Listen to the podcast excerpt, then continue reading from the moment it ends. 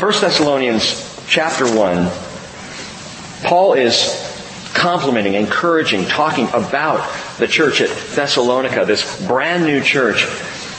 And he says, go back to verse nine, First Thessalonians one verse nine, they themselves report about us what kind of a reception we had with you, and how you turned to God from idols, to serve a living and true God, and, and note this, to wait for His Son from heaven, whom He raised from the dead, that is Jesus, who rescues us from the wrath to come. Skip over to chapter five. Verse nine. For God has not destined us for wrath, but for obtaining salvation through our Lord Jesus Christ, who died for us, so that whether we are awake or asleep, we will live together with Him. Therefore, encourage one another and build up one another just as you are doing. And that is my intention this morning. Father, I pray you would build us up in our most holy faith, keeping us aware of not only the signs of the times, in these times of the signs, Lord, but aware of and looking forward to the blessed hope of the coming of Jesus. Teach us, Holy Spirit, keep us alert and aware and focused for all these things, I pray, in Jesus' name. Amen. We're going to take this study in four parts. I'll give them to you right up front. We're going to look at hints of the harpazo. Hints of the harpazo. Harpazo is H A R P A Z O. If you don't know what that word is, you haven't been at the bridge very long. And if you don't know still, I will tell you in just a moment. But hints of the harpazo. Secondly, divisions of doctrine. Thirdly, indications of indignation. And lastly, results of our rescue.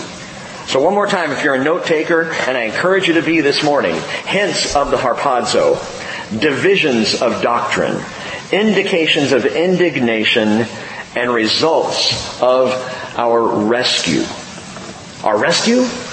Let's look at this one more time, First Thessalonians four sixteen, for the Lord Himself would descend from heaven with a shout, with the voice of the archangel, with the trumpet of God, and the dead in Christ will rise first. And then we who are alive and remain will be caught up together with them in the clouds to meet the Lord in the air, and so we shall always be with the Lord. Therefore comfort one another with these words. We will be caught up. Harpazo is the word in the Greek. Rapturo or raptus in the Latin.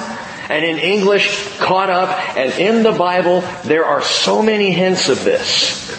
I want to give you a bunch of them this morning. Some of the hints are obvious, very clear, overt.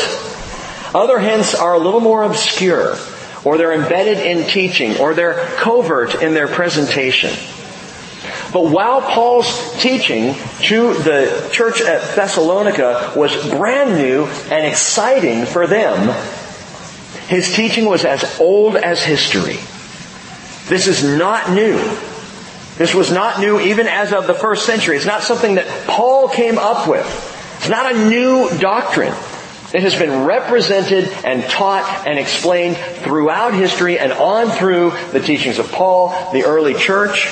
You can go back as far as Irenaeus at the beginning, about, about one fifty, maybe one sixty A D. So just into the second century. And Irenaeus taught about the rapture of the church. Some people come along and they say, oh no, it was a thing invented by, by uh, Darby in the eighteen hundreds, or Margaret MacDonald, some of those nuts of the brethren, the Plymouth Brethren. They came up with this and it's just kind of a new teaching. No, it was a forgotten teaching. Because truly, if you look at the history of the church, the vast majority of that history from about three twelve or so A D all the way up to the eighteen hundreds, there were not very many people who were teaching or talking about the rapture of the church. To hear about that, you gotta go pre three twelve A D or you gotta go post eighteen hundred, which I find fascinating because prophecy in the church lost all steam until about the eighteen hundreds. Which is interesting to me because it was just after that that then the interest in Israel began to arise. And Jews began flooding back into the Promised Land. And the nation of Israel was reestablished in nineteen forty-eight. And things have been breaking loose ever since. For the first two to three hundred years of the church, the early Christians believed in a pre-tribulation rapture of the church. What exactly does that mean? We'll, we'll get there. But you can see throughout Scripture, even before Jesus came, hints of the harpazo. I want to look at a few of these this morning. Understanding how Paul closes out First Thessalonians chapter five, he says in verse twenty-four, "Faithful is he who calls you, and he also will bring it to pass." That's not just that God is faithful to His calling on your life. He is.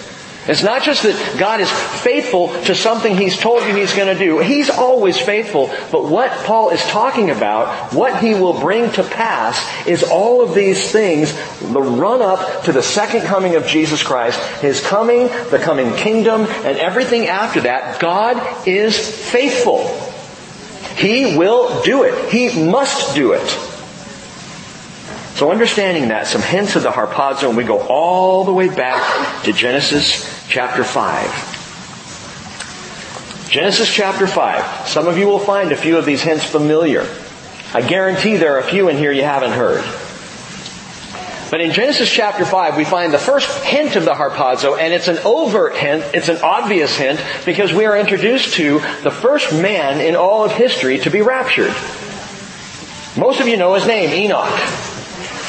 Enoch, in the seventh generation from Adam, that is, he's the seventh uh, grandson, if you will, of Adam himself, at a time when people lived a long, long time, into the nine hundreds, his son Methuselah would be the oldest man ever to live. Interesting, Enoch's son Methuselah, his name means "in his coming," or with, uh, "in his death it will come."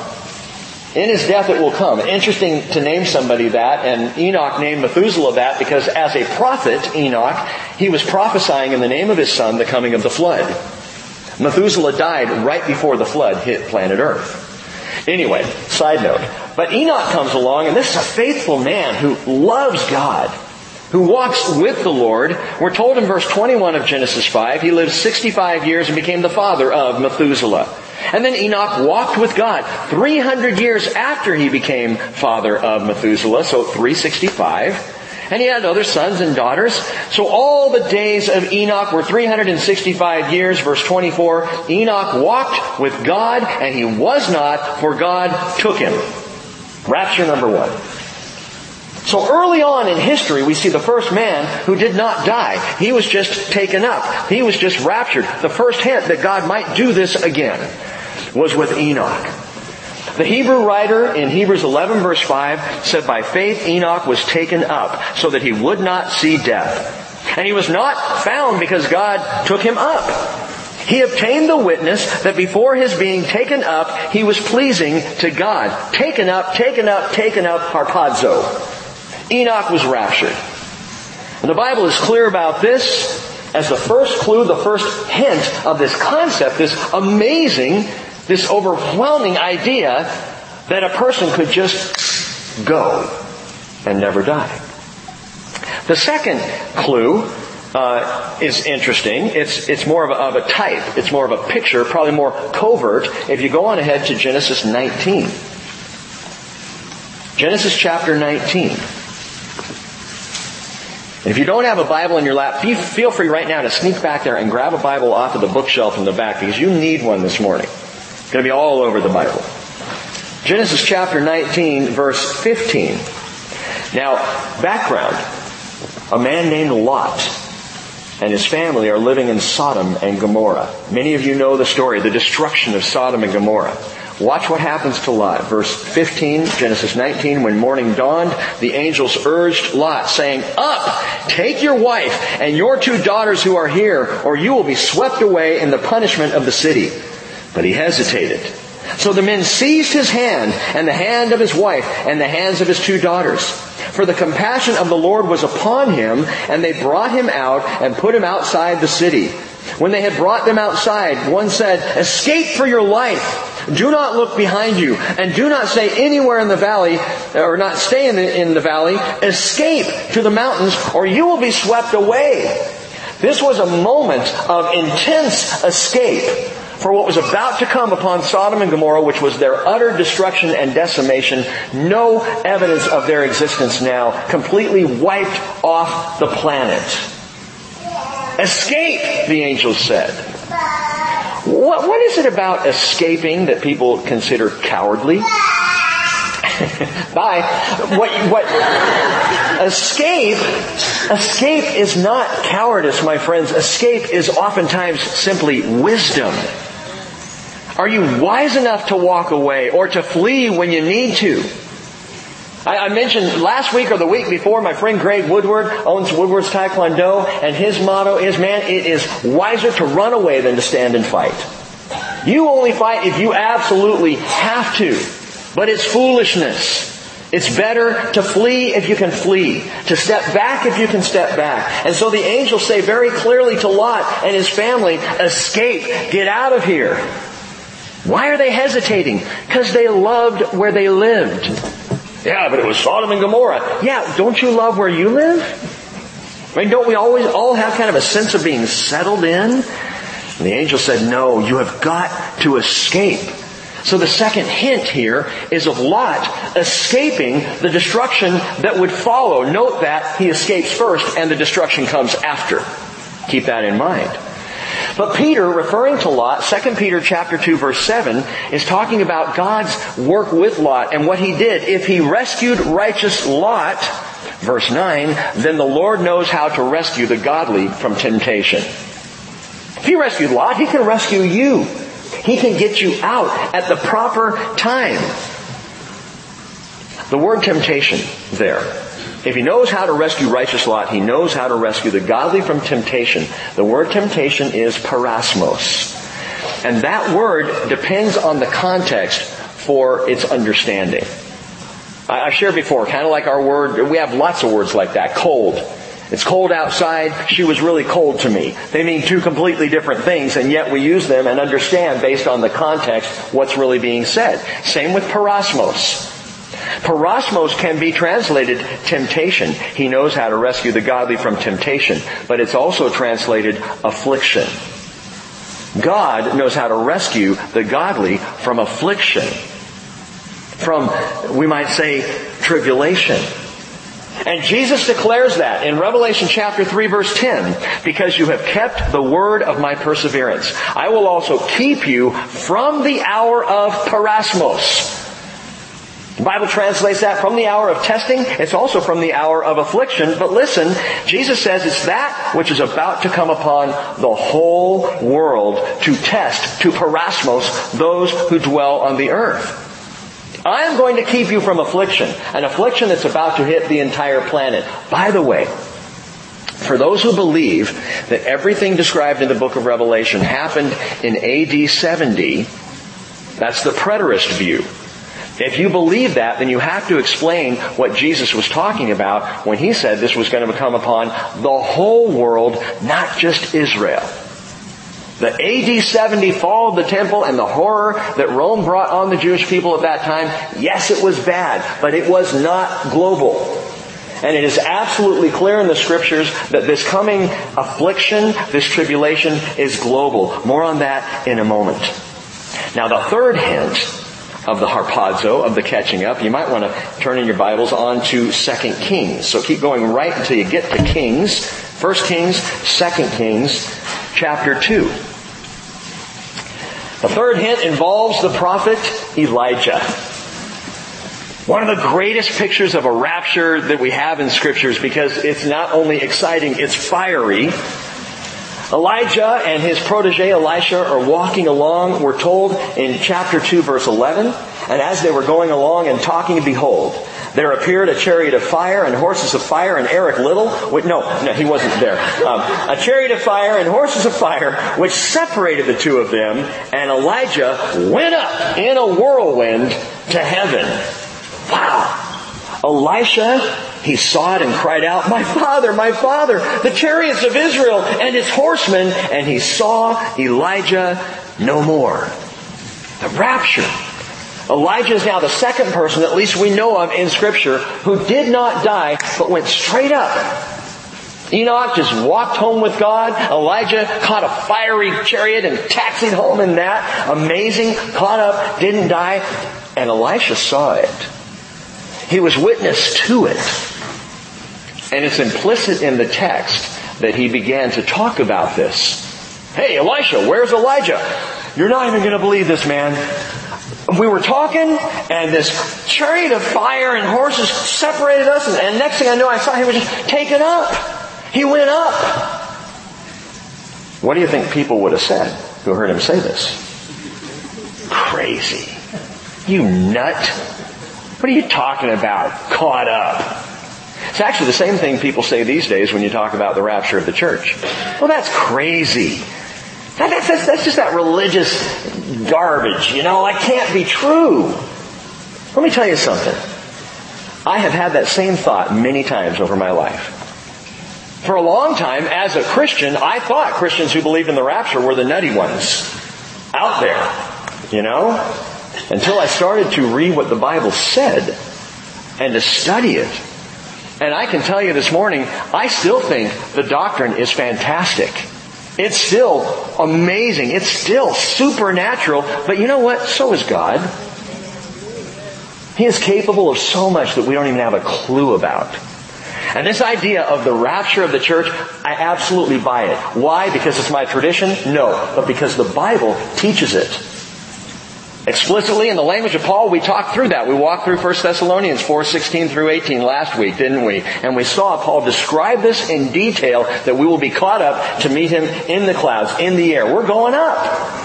The First Corinthians fifteen fifty-two says, in the twinkling of an eye, which is faster than a split second, we will simply be there.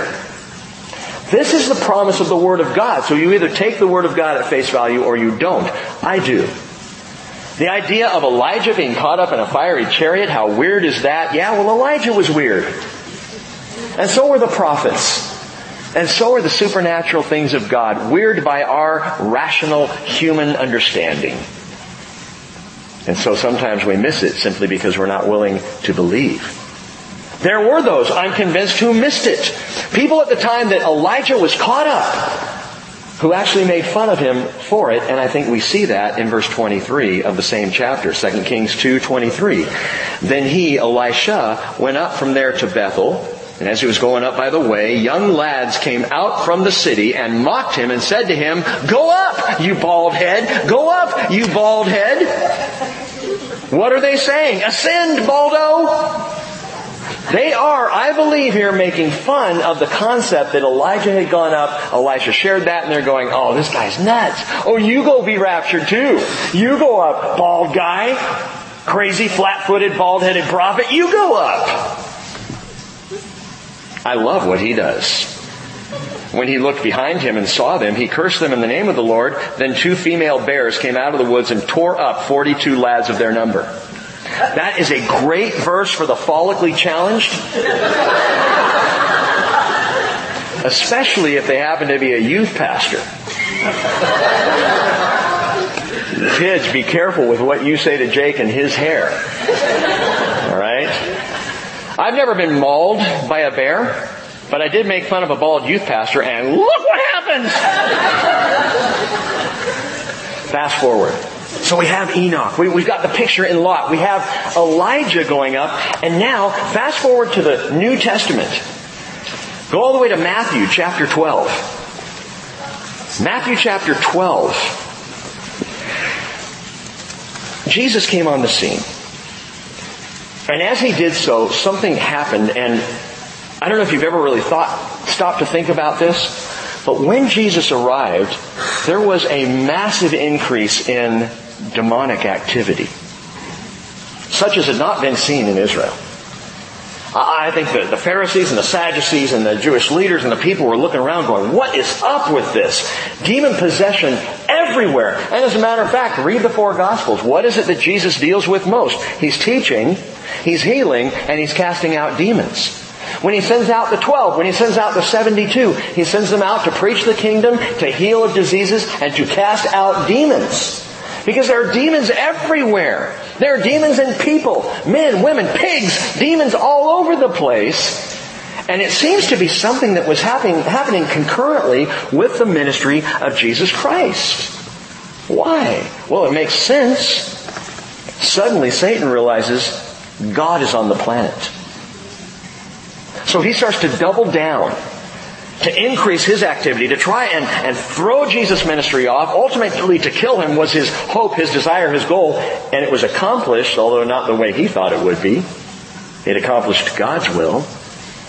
But in all of this demonic activity, Jesus, Matthew twelve twenty-eight, begins to explain this. They're calling him Satan. They're equating all this activity with Jesus. And he says to them in verse twenty-five, "Any kingdom divided against itself is laid waste.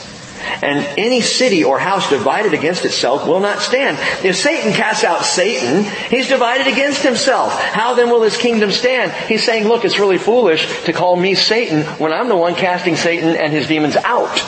Why would I do that? If I was Beelze- Beelzebul, I would be wanting more people possessed than possible. Well, verse twenty-seven, he says, "If I by Beelzebul cast out demons, by whom do your sons cast them out?" And then he says, "For this reason, they will be your judges. But," and this is the point, "if I cast out demons by the Spirit of God, then the kingdom of God has come upon you." If this is a work of God, watch out. Because the kingdom is here. How was the kingdom there? The king was there. And the king is casting out demons right and left, and then he explains why. Watch this, verse twenty-nine. "Or how can anyone enter the strong man's house and carry off his property unless he first binds the strong man, and then he will plunder his house?"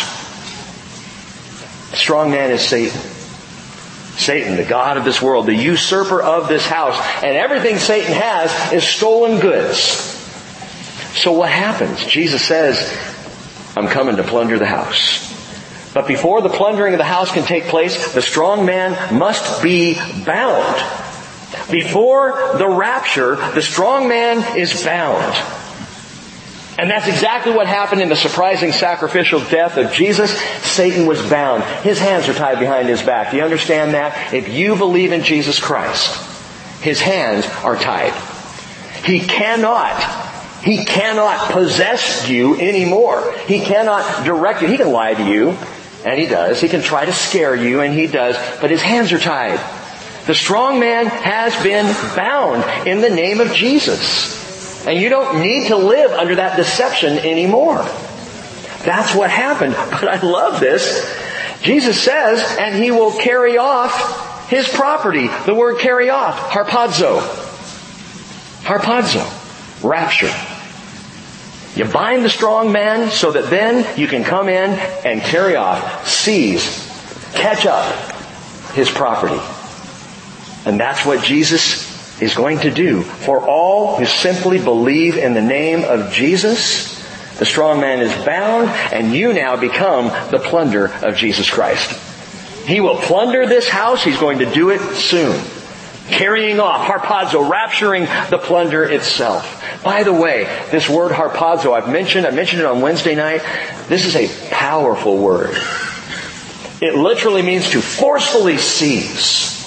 There is inherent power in the concept of the rapture of the church, and it is a power that Jesus alone has. When I was a kid, I remember a man at church who used to come up to me, great guy, really nice guy, but he I hated his handshakes because he took pleasure in crushing my little bones. You met guys like that? How you doing? You know, and you hear this crack, snap, you know, and you walk and your hands all twisted up. He did this every Sunday. He had quite a grip. Listen, nobody has the grip that Jesus has. Who said in John ten twenty-eight, "I give eternal life to them, and they will never perish, and no one will snatch them out of my hands." That word is harpazo. No one can catch you up, can seize you away, can snatch you out of the hand of Jesus Christ. When He has you, He has you. Amen. Believers, Jesus would know, would want you to know this morning, your salvation is secure with Him. He's got you. Not because of you, Oh, your salvation is not secure because of you. If you think that your salvation has to do with you and your work and how well you're doing today, you're in trouble. But it depends on Him, and He says, nobody can rapture you out of my hand. He's the one who raptures.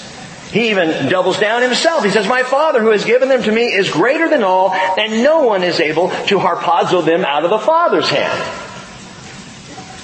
He's the one who seizes. He's the one who carries off. He's the one who plunders the house. Now, go to the New Testament further on, Acts chapter eight, the next example. So again, some, some hints, some covert examples, some interesting teachings of, of Jesus, and there are others.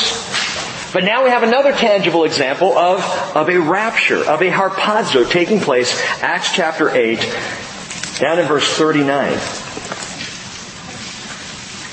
You know this story, you know Philip the evangelist, the deacon. Not Philip the apostle, Philip the evangelist has been in Samaria. And part of a huge, huge uh, outpouring of the Spirit there, Samaritans, half Jews, are now being baptized and receiving the Lord, and, and wonderful things are happening there.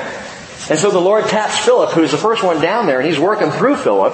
Some of the apostles come down, and then the Lord taps Philip and says, hey, I need you. I need you to go south. What? Wait. This is where the fun is. Lord, this is where the, the evangelism explosion is taking place. This is the harvest crusade of harvest crusades right here in Samaria. And you want me to do what? I need you to go south because there's one person I need you to meet. Listen, He will do that. Don't think your life insignificant because you're not standing up preaching in front of the thousands, but you are led to the one. I have always thought, if if we as followers of Jesus could lead one person to the Lord, that is an eternal gift. That's amazing. So he heads south, down to the Gaza Road. You may know the story. On the Gaza Road, he runs into this Ethiopian in a chariot who's reading the book of Isaiah. He's at Isaiah fifty-three, and he says, I don't get this. Philip comes walking up. And the Ethiopian looks at him and, I don't know why, says, could you explain this to me? Philip gets into the chariot. They begin to talk. Next thing you know, the Ethiopian's heart is pierced. He's convicted that this Isaiah fifty-three passage is about Jesus, was fulfilled in Jesus. He believes in Jesus. They come upon water and he says, hey, can I get baptized? Yeah, down into the water they go. And then in verse thirty-nine of Acts chapter eight, when they came up out of the water, the Spirit of the Lord snatched Philip away. Harpazo. He raptured him. And the eunuch no longer saw him, but went on his way rejoicing. And I think a little freaked out.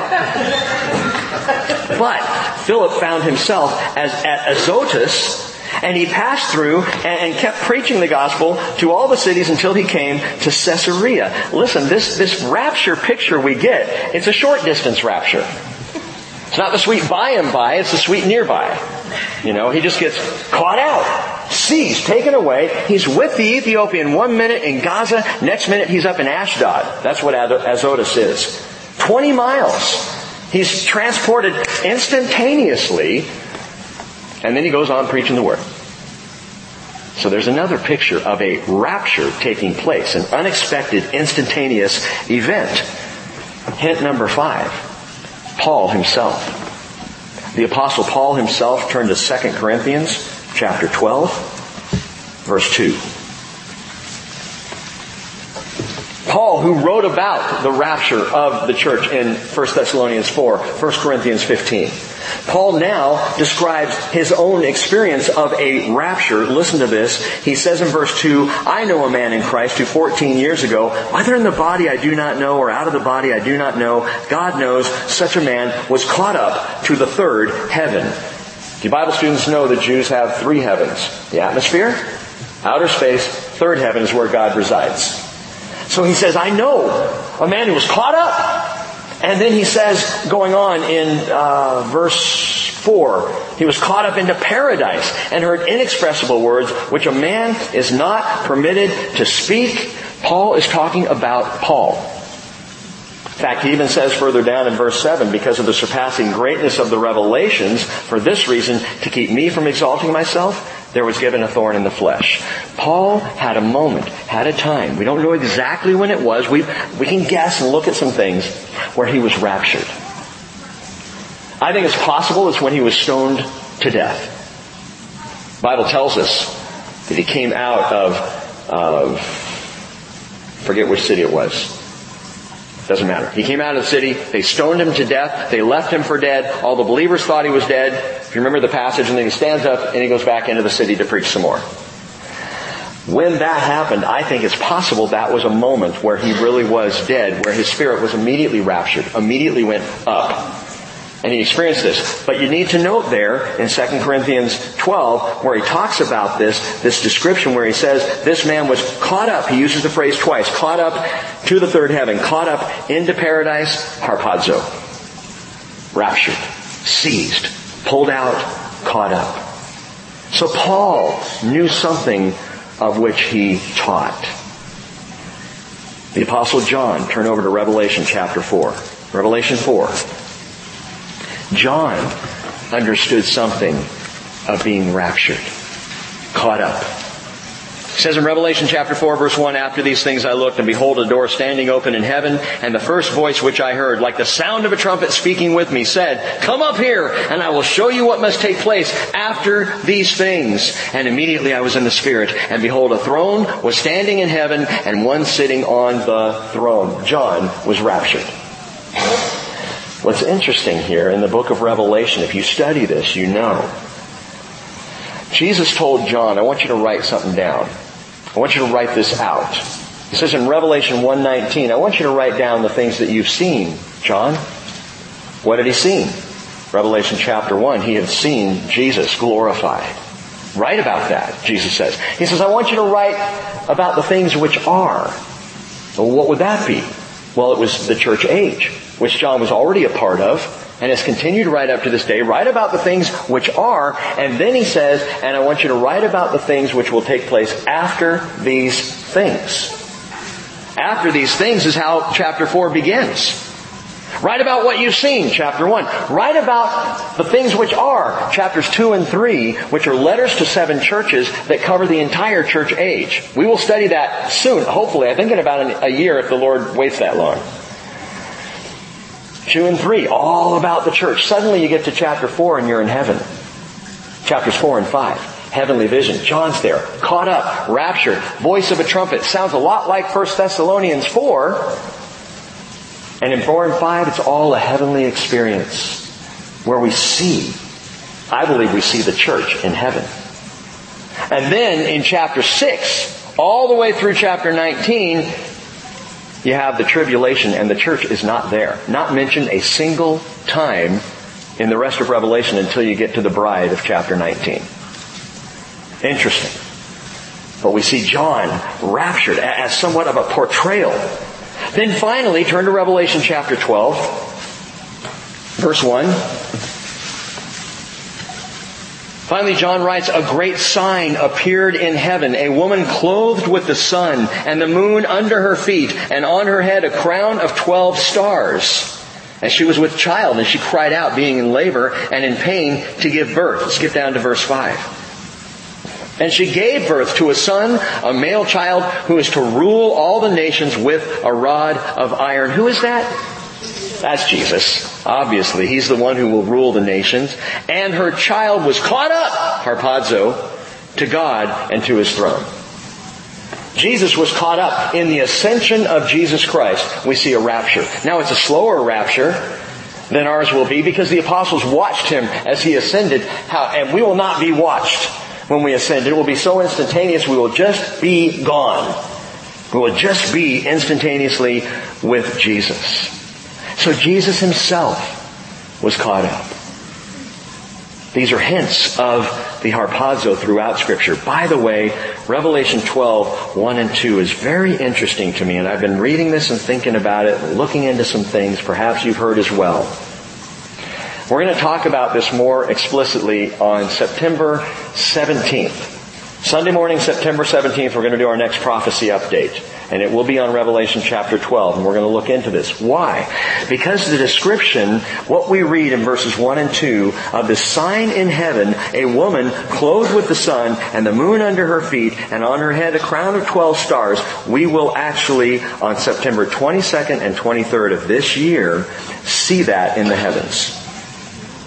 That uh, design of the stars involving Virgo, the woman, involving the star Regulus, meaning regal or the king star, actually being birthed out of Virgo and coming out and going above Virgo, the moon at her feet, the sun above, twelve stars above her head, and then above that, Leo. And that happens on September twenty-second and twenty-third. Interestingly, right after September twentieth and twenty-first, which is Yom Teruah, the Day of Trumpets.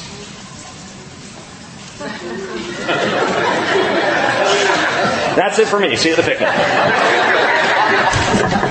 What does that mean? You know what? Don't freak out. Don't worry. Don't start buying up horoscopes. That would just be dumb. Because the horoscopes, you know, God did not give us the stars so that we could know our future, that this week you're going to meet a stranger. Don't you meet a stranger every week? I mean, you know, isn't that interesting? The horoscopes are always broad enough that it could apply to anyone. A blue-eyed person will hand you something. Whoa, it happened. No, the stars are there, however, to be signs for us. Jesus said as much. You will, there will be signs in the heavens, he says. So we as Christians would be wise to be alert to these things, not to be freaked out, but we will be aware of these and, and Lord willing, talk about that on September seventeenth. Now, hints of the harpazo are all over the Scripture.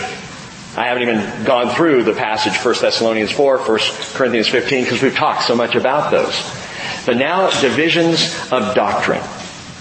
Divisions of doctrine. Let me, let me just lay this out for you. The next thing on the prophetic calendar, the next thing, nothing has to happen before this, is the rapture of the church. Following the rapture of the church comes the tribulation. I'll explain in a moment. Following the tribulation then, rapture, tribulation, the glorious appearing of Jesus Christ. He will establish then the millennial kingdom, which will run for a thousand years. Revelation twenty tells us six times. A thousand years it will run. And after that will be final judgment. And at that point, God does a whole new thing. New heaven, new earth, new Jerusalem. And that is the timeline. And some say, well, I think it's this way or that way. Or if we can spin it around and flip it upside down, it gets really to what I think. Listen, it's plain. It's simple. There is a biblical chronology to these things if we just take the Bible at face value. You don't have to jump through a lot of hermeneutical hoops. Why do people do that? Because we have a tradition that we're comfortable with. And we cling to. I have had that. Much of my life did not believe or buy that exact chronology that I just shared with you. Because it wasn't my tradition. Well, you know what? Tradition be hanged. We live by the Word of God. We do what God says, and if you will study the Bible, you're going to have your traditions blown apart right and left. Because truth does that. Why are there so many different views if it is so plain and simple? Well, to answer that, we need to go to a classical source of wisdom.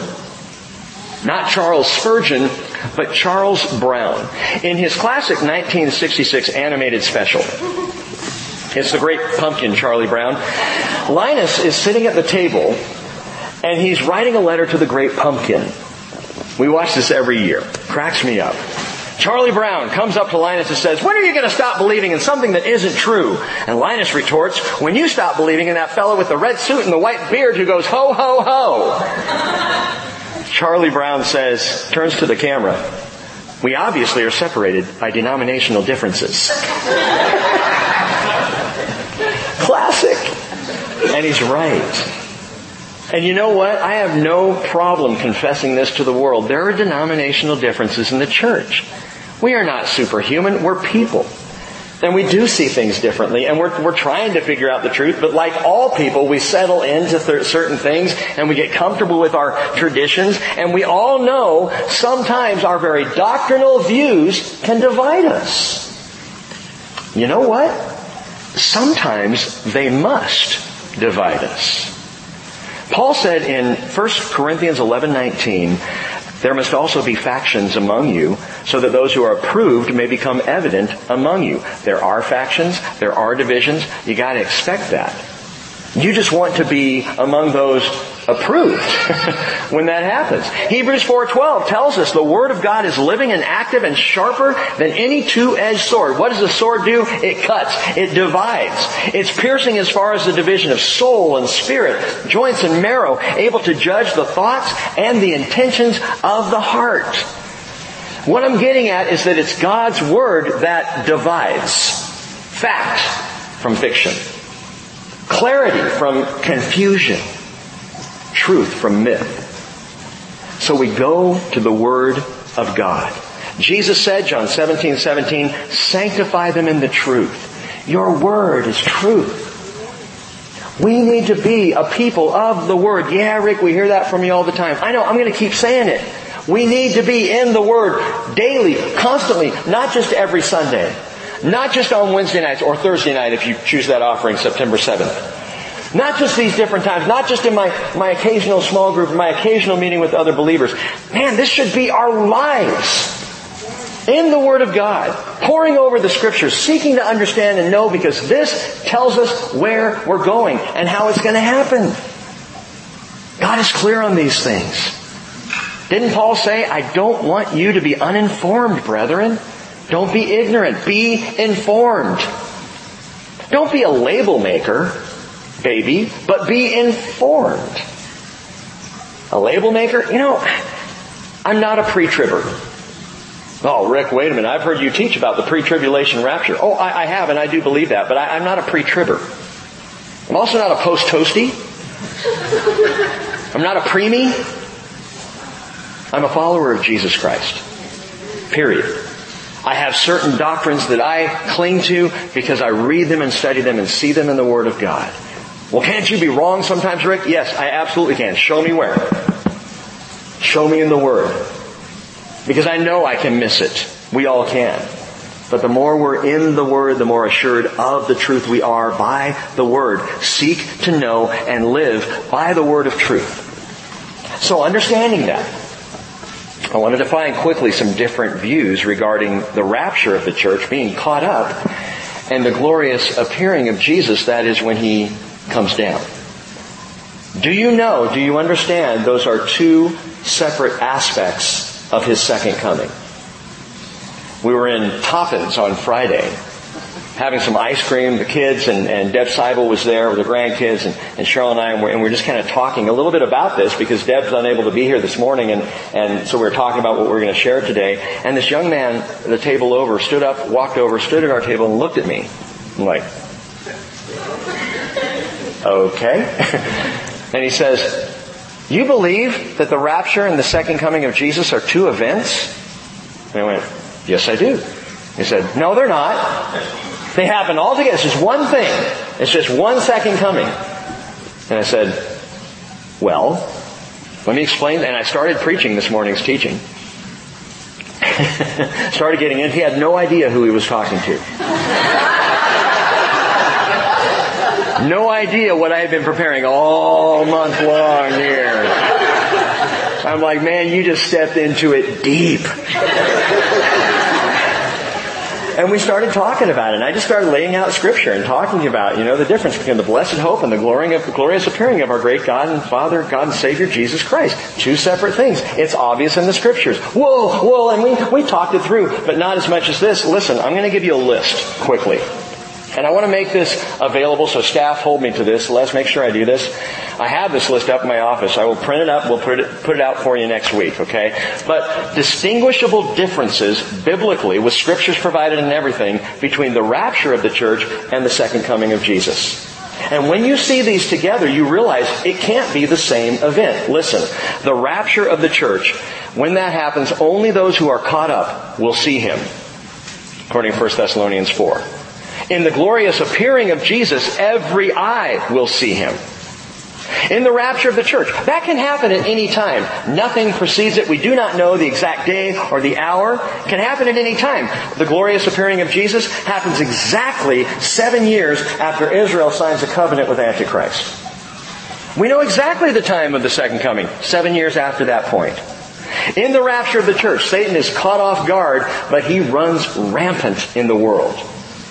He starts to go crazy pouring out wickedness everywhere. In the glorious appearing, Satan is bound and imprisoned for a thousand years. Question for those of you who are preterists and believe everything in Revelation happened back in A D seventy. Is Satan bound? Now, I mean, does anyone, can anyone honestly say in today's world that Satan is bound and imprisoned? Well, Rick, you said his hands were tied. Yes, from anyone who believes in Jesus. But he's still actively at work. Peter says he prowls around like a roaring lion seeking whom he may devour. He is hard at work in this world. He is not bound, but when Jesus returns at the glorious appearing, he will be bound and imprisoned for a thousand years. At the rapture of the church, we go to a place prepared in heaven. At the glorious appearing, Jesus establishes his throne on earth. In the rapture of the church, our stay is short term, seven years earth time. With the glorious appearing, the earthly stay is for a thousand years.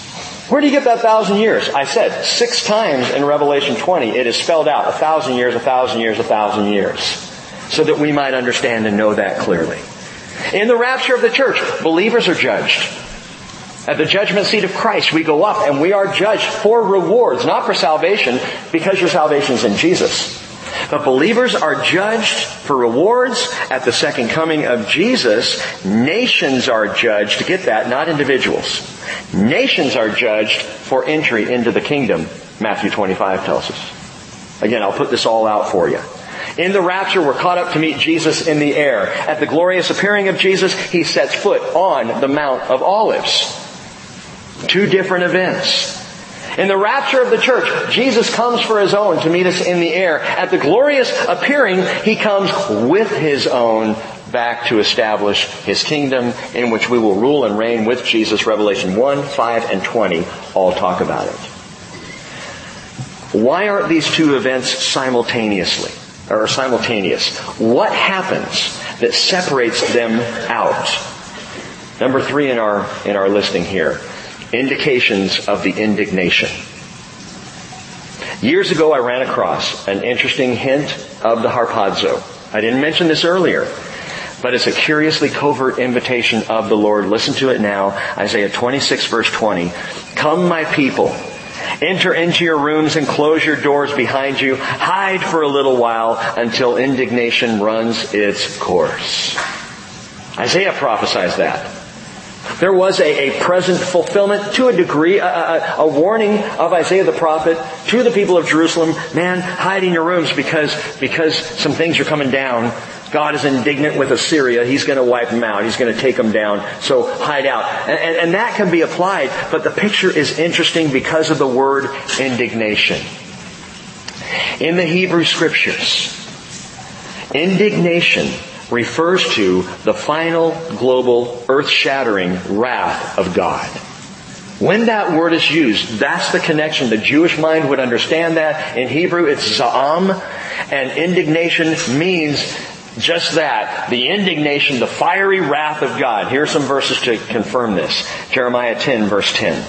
The Lord is the true God. He's the living God and the everlasting King. At His wrath, the earthquakes, the nations cannot endure His indignation.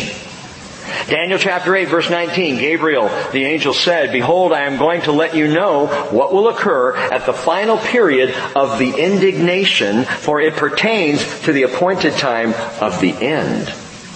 Nahum chapter one, verse six, Who can stand before His indignation? Who can endure the burning of His anger? His wrath is poured out like fire, and the rocks are broken up by Him. Zephaniah the prophet, chapter three, verse eight. The Lord says, Wait for me, for the day when I rise up as a witness. My decision, God says, is to gather nations, to assemble kingdoms, and to pour out on them my indignation, all my burning anger. Listen, for all the earth will be devoured by the fire of my zeal. Not just Israel. Not just Babylon. Not just this nation or that, but the entire earth. A global indignation of God is prescribed and declared in the Scriptures. It will, it must happen. Wednesday night, we looked at the day of the Lord. the day of the Lord that begins with this very indignation. If you haven't heard Wednesday night's teaching, please go back and listen to it. I, I've told you I'm trying to present this. I can't do it all at once. So we're presenting this in, in a couple of Sundays, maybe three Sundays and two or three Wednesdays, looking at all of this and this, this eschatological, this end times picture. Because I don't want anybody to be uninformed or to miss it. But looking at that, the event that comes between the rapture of the church and the glorious appearing of Jesus Christ is the indignation of God. It is the tribulation. That is the chronology of these things. In the New Testament, the indignation is the tribulation. Seven years of God pouring out His wrath on a Christ-rejecting world. The only reason He wants to pour out wrath, must pour out wrath, is because He is a just God and will repay all manner of wickedness. He's going to do it. Don't you want Him to be just? I do. I want right to be made right again. And for all that that's wrong to be cast away and dealt with, He will deal with it. He must deal with it because He is a righteous God. Seven years. Some people say, seven years. How do you know it's seven years? Where do you get that? Daniel chapter nine, verses twenty-four through twenty-seven, which in and of itself is like a three-week study. But in that, Daniel is given the exact timeline, and that timeline includes, and listen just quickly, seventy sevens.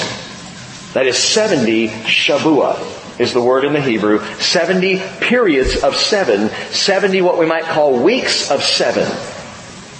seventy-seven year periods is what's described there. four hundred ninety years. How do you know that? Because he sets it off with a certain point in history. From the decree, which declares the, the reestablishment, the rebuilding of Jerusalem, to this point there will be, he says, sixty-nine sevens. To what point? From the establishing of, of Jerusalem, or the rebuilding of Jerusalem, Nehemiah goes back to Jerusalem. Given the decree by Artaxerxes of Persia to go back. He goes back, he rebuilds Jerusalem in time of distress, which is what the Bible declares. That starts the, the seventy-sevens going. sixty-nine sevens is four hundred eighty-three years. We should expect something to happen four hundred eighty-three years after Nehemiah went back to Jerusalem. We know when that date was. And we know that four hundred eighty-three years later, Jesus Christ rode into Jerusalem on a donkey. He came in as king. He was crucified that week as criminal. And in that moment, the clock stopped. sixty-nine out of seventy-seven year periods stops right there with the crucifixion of Jesus. Well, how do you know that? Because everything leading up to that, and it's described very explicitly, you go there and read it, everything described has happened historically. I don't have time to go into it this morning, but you can look at it and see four hundred eighty-three years that were prophesied happened exactly as described. And then the, the, the Messiah was cut off after those four hundred eighty-three years. Jesus was crucified. But then the next seven years from the crucifixion of Jesus forward, nothing happened. Nothing that fits what is described. The clock stopped. We have one seven left. One period of seven years that has not happened. It will happen. It is the indignation. You see, after Jesus was crucified and rose again, the church really got underway. The church age began to roll out. And across those first seven years, the church was just being birthed and growing and continued to grow. And we've had two thousand years of the church, the church age. This, you might say, dispensation. But at the end of this, the church is called out and God turns and begins to deal again with Israel. And the clock will begin to tick. And will roll out seven years of tribulation. Daniel nine twenty-seven says, and he, that is Antichrist, will make a firm covenant with the many, that is Israel, for one week, one period of seven years. But in the middle of the week, he'll put a stop to sacrifice and grain offering. On the wing of abominations will come one who makes desolate. I'll explain that next week. Even until a complete destruction, one that is decreed, is poured out on the one who makes desolate. So there is a point coming, and it will be after the rapture of the church. I think in short order, very quickly, where Israel will sign a covenant with a man of peace, Antichrist. From the moment that that covenant is signed, the clock starts, and seven years will tick by before Jesus comes back to rule and reign. Where do you get this, Rick? The entire book of Revelation, Daniel chapter nine, and other parts of Scripture are very clear if we will read and study it. Now note that the rapture of the church does not technically begin the tribulation. The covenant does that, the signing of that covenant. What the rapture does is create the atmosphere for the tribulation. For with the rapture of the church, the church goes out. The Spirit goes with the church. All the restraint of wickedness that currently resides in the world right now will be taken up and gone, and Satan will go on like a flood. And the tribulation will begin. John goes beyond this. He describes the last half of seven years. What is half of seven years? Three and a half years, right? So we should expect something like that in Revelation to describe the latter part of the tribulation, shouldn't we? Three and a half years. John wants to make sure we don't miss it, so he says it three ways. Revelation eleven verse two and thirteen verse five. He says it will be forty-two months, three and a half years. Revelation chapter twelve verse six. He says it will be one thousand two hundred sixty days, three and a half years. And then for anybody who missed it, Revelation twelve fourteen, he says it will be a time, times, and half a time. I can't do a half finger. But you know what I'm trying to do here? Three and a half years. It's absolutely specific. And then Matthew twenty-four twenty-one, Jesus, after describing the onset of Antichrist and, and what's happening globally, says, and then there will be a great tribulation, such as has not occurred since the beginning of the world until now, nor ever will. And that's the last three and a half years, sometimes called the Great Tribulation.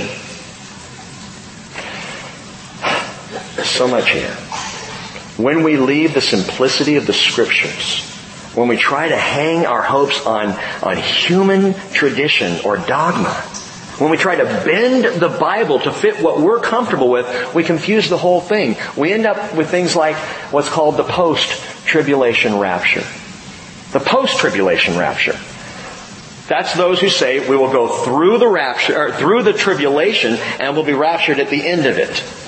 We will suffer through the seven years. We will experience, go through the wrath of God poured out on this world. But at the end of it, if we survive, we still have our heads, then we'll be raptured. Post-tribulation rapture. That perspective gained ground back three hundred A D or so, in the mid three hundreds, when people came along and started to say, things are getting better for the church. Life is good. The church in Rome climbed into bed together. And suddenly the persecution was over. And they thought, hey, post-tribulation rapture, we're just going to get better and better. The church will rule the world. And then when Jesus comes, we'll hand him the, the kingdom on a silver platter and say, haven't we done well? Post-tribulation, then we're caught up, then we're raptured. Which is kind of dumb because, what is it? It's, it's up and down. That's what I've called bungee theology. I'm going to go up and come right back down. It's post-toasty. We're going to go through this time of tribulation and indignation and wrath of God, and it is unbiblical. Then there's the pre-wrath rapture, which was an idea that was taught first in the nineteen seventies. It was popularized in the nineteen nineties, which teaches for the most part the church will be caught up before any serious wrath. The problem with the pre-wrath rapture view is that it teaches that that a, a split rapture. Some saints will be caught up and some will be left here to fight it out, you know, to be a tribulation force and really to take on Satan. And the Bible doesn't teach that. Again, it's unbiblical. Wednesday night, I brought up the subject of the mid-tribulation rapture, which is a, a lot of people kind of like that because it's not, it's not the full-on crazy rapture that you're just out of here before anything happens. You go through a little bit. You get to the point of the, of the mid-tribulation. It seeks to meet Jesus halfway. I don't like compromises of the truth. I feel, personal opinion, that the mid-tribulation rapture is somewhat of a compromise. Understand that the mid-trib rapture confuses the last trumpet of God with the seventh trumpet that's blown by an angel in Revelation chapter eleven. I think we talked about that a little bit last week, didn't we? It makes that confusion. The mid-tribulation rapture assumes that the first half of the tribulation is no wrath at all. That wrath doesn't start until the last three and a half years, and the first, you know, three and a half, not a big deal. Listen, to save time, I'm going to rip you through this very quickly. The first half of the tribulation is completely described in Revelation chapter six. The last half of the tribulation picks up in Revelation chapter seven and runs all the way through nineteen. So the bulk of the teaching on the tribulation and the wrath of God is talked about from seven forward. But you need to read Revelation chapter six and ask yourself, is this a time of wrath or not? And it is described, Revelation six seventeen, as the wrath of the Lamb. It is the wrath of Jesus, unleashed. Jesus is the one who unleashes every single one of these, what they're called seal judgments. John sees a seal, with a scroll with seven seals, and Jesus begins to pop these seals. The first seal he pops lets loose Antichrist. The second seal, war, and then famine, death, martyrdom, terror.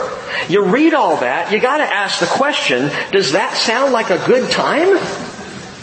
Does that not sound like wrath? And it is at the hands of the Lamb who is unleashing the wrath of the Lamb. And I do not understand the fascination of wanting to stick around. No, I'm going to be here in the ra- in the tribulation. You're stupid. I've said before, what soldier wants to go into battle? They're the dangerous ones. Right? Navy personnel back me up on this. Aren't the dangerous ones the ones who can't wait to, you know, mix it up and shoot a few people? You don't want a commander like that. You want a commander who cares for his men and women, a commander who will stand for them, who will protect them, who does not want to see them go through that. Sometimes when wars are necessary, we must. It's the right attitude of a soldier to go into war not wanting to kill, not wanting to mix it up and mess it up. The pre-tribulation rapture, the biblical view. Oh, Rick, I can't believe you said that. Well, I didn't. The Word of God teaches a pre-tribulation rapture of the church, that the church is caught up and taken out. I'll give you one other example I may have given you recently, but our sister uh, Diane made this comment to me a couple or three weeks back. She said, does it make any sense that a groom would see his bride dressed in white, pure and clean, and then throw her into the garbage? Would Jesus work to purify the church, his bride, only then to thrust her into wrath and pain and tribulation? Does the groom show up before the wedding and beat up the bride? No. That is not the heart of God. The promise is that we will be taken out in a pre-tribulation rapture of the church. First Thessalonians one ten, Jesus rescues us from the wrath to come. First Thessalonians four seventeen, again, we who are alive and remain will be caught up together with them, those who have died in Christ, in the clouds, to meet the Lord in the air, and so we shall always be with the Lord. And then he says, therefore, comfort one another with these words. So let me ask you, what is comforting about the advent of Antichrist, war, famine, death, martyrdom, and terror? Does that comfort you? We serve a God who by nature, His Spirit is called what? The Comforter. That's the God we serve. Not a God who says, I want you to believe in me, and then I'm going to kick the snot out of you, and then we'll see if we can work it out after that. Comfort each other. It is not comforting to think, I'm going into tribulation. If I was sharing that with you this morning, you would go out of here really bummed. Guess what? It's going to get bad, and then it's going to get worse, and some of you are going to have your heads chopped off, and others are going to be sucked into the ground in an earthquake. Meteors are going to blow up a few of you. It's going to be terrible. And then Jesus will come. Wow, thanks for that, Pastor. That's great. Go back now to First Thessalonians five, and let's begin our study for today. For God has not destined us for wrath, but for obtaining salvation through our Lord Jesus Christ, who died for us, so that whether we are awake, that is alive right now, or asleep, that is having died prior to that time, we will live together with Him. Does that comfort you? It does me. Therefore, encourage one another and build up one another just as you are also doing. My friends, for those who say rapture theology is Christian escapism, I say no duh. Of course it is. That's the whole point. Jesus said, Luke twenty-one thirty-six, keep on the alert at all times, how Lord, praying that you may have strength to escape all these things that are about to take place and to stand before the Son of Man. Strength to escape. You know where the strength to escape comes from? Through our Lord Jesus Christ. I'll share this with you really quickly. I just was told this. I'm going to have to tell first service people this next week. I love this. In fire safety, we had a sister who just came back from a fire safety training. And she said there are three things when you are fighting a fire. And Chris, perhaps you know this. Three things you need to keep in mind. Number one, you need an anchor point. You need a place where you dig in. Secondly, you need an escape route. And you need to keep your eye on that escape route as the fire approaches and things come near. You're anchored in, but you have an escape route. And then thirdly, thirdly, you need a place to go. That's exactly what we have. Our anchor point is the strength of Jesus Christ Himself. We are anchored into Jesus. And with that anchor, we have the blessed hope. We have the escape route. We know where it is. Jesus said, you know the way I am going. I am the way, the truth, and the life. He is our escape. We're anchored into Christ. We have an escape that is promised, the rapture of the church, and we have a place to which we're going. To be with Jesus forever. Have you prayed the very prayer that Jesus commands us to pray? Pray that you may have the strength to escape in the rapture of the church. Have you prayed that? Do you pray that? Understand that it is the expectancy of going home with Him that sits at the heart of our perseverance. That I know at any moment He will call me home, and He is going to rescue me from wrath. He will save me from tra- tribulation. He will keep me from the time of the parasmos, the testing, the affliction that's going to come upon the whole world. He promises to do that. Man, I trust that. I walk in that, and I am looking for His coming. The strength to escape is through our Lord Jesus Christ. And then He says, therefore, encourage one another, build up one another, just as also you are doing. And that's, that's what we're left with. That's what I'll conclude with right now. Understand, belief in the rapture of the church, specifically the pre-tribulation rapture of the church, it builds us up. It is intended to build us up. It comforts us, First Thessalonians four eighteen. It purifies us. First John three three, John says, everyone who has this hope fixed on Him purifies himself just as He is pure. I mean, that makes perfect sense, doesn't it? If you know that you may be called out at any moment, aren't you thinking about what you're doing in that moment? Don't you day by day consider, gentlemen, I hate to pick on you. I'll say gentlemen and ladies. Anyone who has a trouble has trouble looking at things on the internet that they shouldn't be looking at. Remember, the rapture is at any moment. Do you want Jesus to call you out from that?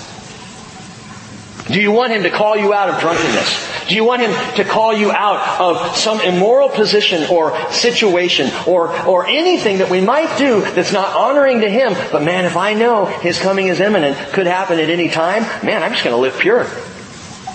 I'm living for that moment. And I'm having the wherewithal and the thoughtfulness to recognize there are things that my flesh wants to do, but whoa, wait a minute. Do I want to be doing those things when He calls me home? It's not about guilt and shame. It's about purity. It's about sanctification. And pre-tribulation understanding, that biblical view, purifies us just as He is pure. First Thessalonians five eleven, again, it says it builds us up. So keep building each other up in these things. It's why we're taking the time to talk about all of this. But finally, get this. Not only does it do all these things and much more, but living with belief and faith in the rapture of the church, the pre-tribulation rapture, just might end up rapturing someone other than you. What do you mean? Jude verse twenty. I'll just read it to you. But you, beloved, building yourselves up in your most holy faith, praying in the Holy Spirit, keep yourselves in the love of God, waiting anxiously for the mercy of our Lord Jesus Christ to eternal life. And have mercy on some who are doubting, and save others, snatching them out of the fire. The word harpazo. Your rapture is not the only thing at issue here. It is the rapture of somebody else. And if I am living to that imminent return of Jesus, it may very well be my example, my faith, my trust in the Lord Jesus that causes this person or that person to be caught up as well. Father, keep us in the tension between the imminent return of Jesus and the people we know and love who right now don't know Him. Lord, I pray that You don't let us out of it. Don't relieve us by ignorance. Don't, don't let us, Father, slip back into lethargy and not thinking about it just because it's hard to think about. But we know that today, in this moment, if I didn't finish this prayer before You raptured us out of here, there would be so many lost. So many who would then go into the tribulation. And my heart's desire, my prayer this morning, Father, is that You will keep us in that tension. Help us excitedly, expectantly look for Jesus coming and not forget we are surrounded by people who need Him as desperately as we do. Lord, keep us there until You come. And we pray Your grace would be poured out in the name of Jesus. Amen.